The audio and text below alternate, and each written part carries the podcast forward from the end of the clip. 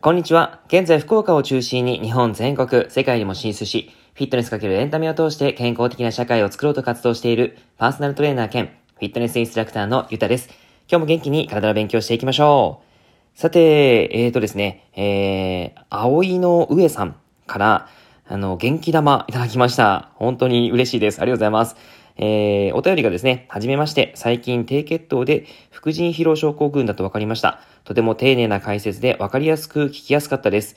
今現在食事指導と薬で治療中なので、とっても勉強になりました。今後も楽しみにしています。ということで、えー、嬉しいです。本当に僕もですね、あのー、ちょっと少しずつ配信をしていながら勉強してるんですけど、あのー、届いている方がいらっしゃって、本当に、あの、温かい気持ちになりました。ありがとうございます。ちょっと副腎疲労症候群ですね。あの、回復まで少し時間かかると思いますけども、えー、それを回復ですね、絶対できると思いますので、それを信じて頑張ってください。さて、今日はですね、対策、腸のカビ、お腹のカビの具体的な退治法という内容をお話ししていきます。えっと、前回ですね、まあ、昨日はお腹のカビが増えやすい住環境についてお話をしてみました。何が原因なのかっていうことが気になる方はぜひ昨日の配信を聞いてみてください。で、今日はお腹のカビの具体的な退治法ということで、えー、カビ対策を行いましょう。家庭で簡単にできるお腹のカビ退治法をご紹介していきます。えー、先に伝えておきますが、効果が現れるまでの期間は個人差があります。早ければ数週間、人によっては2から3ヶ月間ぐらいかかってくるということもあったりしますので、えー、そこら辺がちょっとね、違いがありますので、ておいてください。えー、ただですね、期間に差はあっても、続けていけばお腹のカビは必ず減って、体調がいい方向に変化していきます。一番最初にですね、あの、お腹の腸のカビのシリーズの一番最初にお話ししたチェックリストで引っかかった方はぜひお試ししてください。で、あのー、ちなみにですね、ちょっとお金はかかるんですが、ちゃんと検査したいという方は、お近くの内科とか、消化器内科とかに、えー、検査に行くといいです。尿の有機酸検査というものであったりとか、遅延型アレルギー検査などで調べることが可能です。はい。ぜひぜひね、気になる方は行ってみてください。では、お腹のカビ対策ということで、大きく分けて2つあります。お腹のカビを増やさない守りの対策。そして、えー、お腹のカビを積極的に減らす攻めの対策。この2つです。解説していきます。1つ目のお腹のカビを増やさない守りの対策ですが、ベースになるのは守りの対策になります。なので、こちらの方をしっかりとやるっていうことを覚えておいてください。で、最も重要なのが、安易に抗生物質を飲まないということです。えー、前回、昨日もですね、お話をしていますので、抗生物質はまたね、あの、ぜひぜひ聞いてみてください。で、抗生物質のですね、お話でも言ったように、抗生物質を飲まなければならない症状の場合は、えー、腸をケアをしながら、飲んでいいかなとは思います。飲み切ってもらっていいです。で、えー、その、じゃあその、なんていうか、飲まなきゃいけない症状ってどういう時かっていうと、かじ、えー、すいません、風邪をこじらせて、ちょっと待って。もう一回言いますね。えー、風邪をこじらせて、熱が出て、咳や痰がひどい時、あとは黄色い痰や鼻水がですね、えー、すっごい出る時、などは抗生物質を飲む必要があります。気管支炎や肺炎、扁桃炎、細菌による副鼻腔炎、ひどい膀胱炎、えー、腎、え、ー、と、腎臓の炎症、あとは敗血症、術後の感染症は抗生物質が必要な病気なんですね。なので、不要っていうふうに言ってるわけじゃなくて、必要な場合は必ず飲んでください。そして飲み始めたら、投与された分を飲み切りましょう。中途半端に飲むと耐性菌っていうのが生まれやすくなってしまって、効かなくなってしまうんですね。なので、しっかりと飲み切ることをお勧めします。はい。で、抗生物質の投与時、あの、抗生物質が入ってくるときは、腸内環境を整える生活を送るっていうことが重要です。どんな生活を送ればいいかっていうと、まず一つ目は、プロバイオティクス。腸に有益な菌を取ること。例えば納豆、味噌、ぬか漬け、醤油、そういったものを取るということですね。で、二つ目に、バランスの取れた食、えー、消化の良い食事をするということです。三つ目に、十分な睡眠をとる。四つ目に甘いものを多くは取らない。こんな形で腸の環境を整えることができますので、抗生物質を使う方は、ちょっとそれをやってもらうといいかなって思います。で、えっ、ー、と、カビを増やさない守りの対策ということですね。さっき、あの、その対策をお話しますって言ったんですが、あの、今話すんですけど、守りの対策は、えー、全部で、えー、4つあります。1つ目が甘いものを控える。カビの大好物は甘いものです。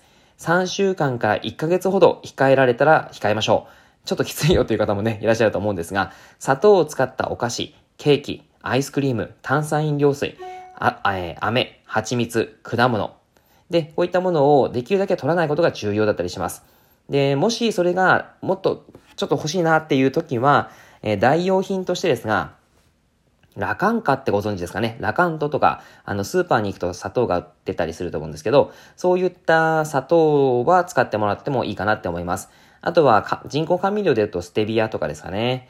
あんまり良くないですけど、シリトールとかも、まあいいかなというところではあったりします。まあ、あの、本当は取らない方がいいですけどね。はい、というものです。で、二つ目、炭水化物を減らす。パンや麺類などの炭水化物もカビの大好物です。餌になるんです。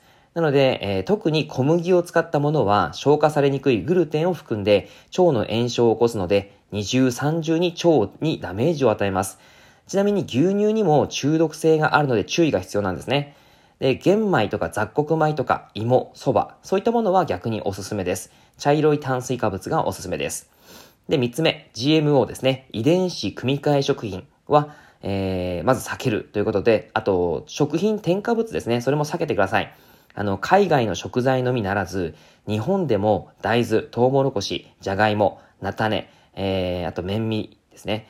綿実の油とかありますよね。綿実とか、あと、アルファルファとか、天才とか、パパイヤ。そういった8品目と、これらの加工品33品目、えー、GMO の表示義務の対象となっていますので、やっぱりその辺がですね、えー、遺伝子組み換えでないと表示されていても、重量で5%未満の GMO 作物の混入が許されてるんですね。つまり、えっ、ー、と、遺伝子組み換えでないって書いてあったとしても、完全に遺伝子組み換えではないということです。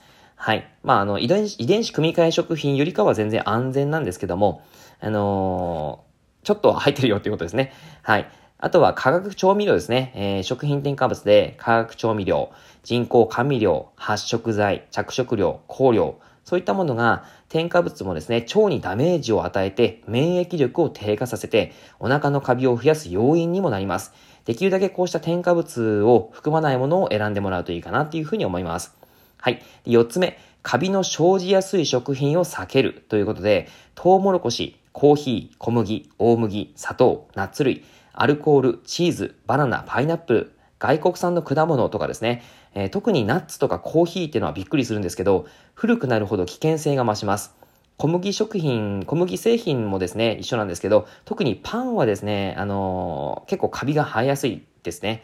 はい。であとは炭水化物で砂糖類を含んだ、あの、グルテン。やっぱりこれが入ってしまうと良くないので、やっぱりこういった食品を避けるってことがとても重要です。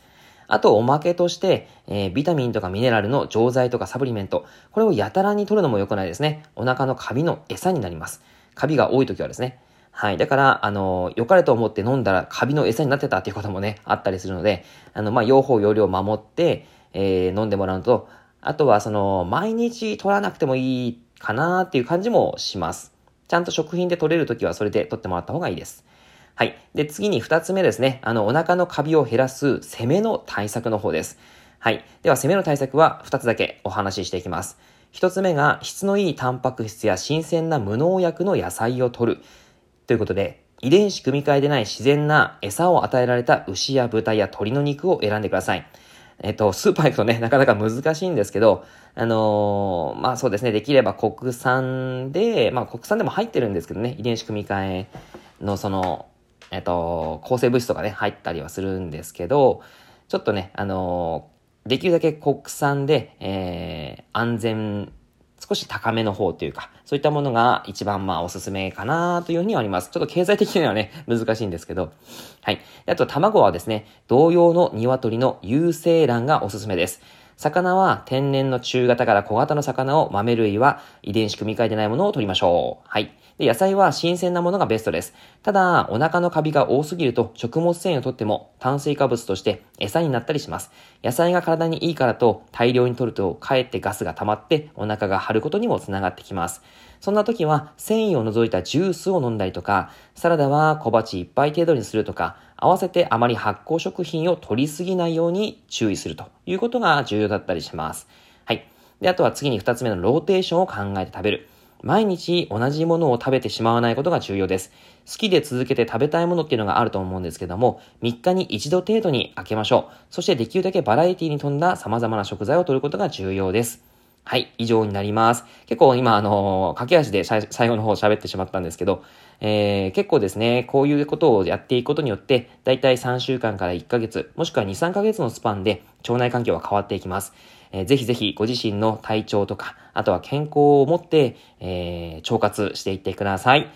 ね、以上です。内容は、内容がいいなって思えたら、周りの方にシェアしていただくと嬉しいです。また、いいねマークを押していただくと励みになります。今日もラジオを聴いてくださってありがとうございました。では、良い一日を。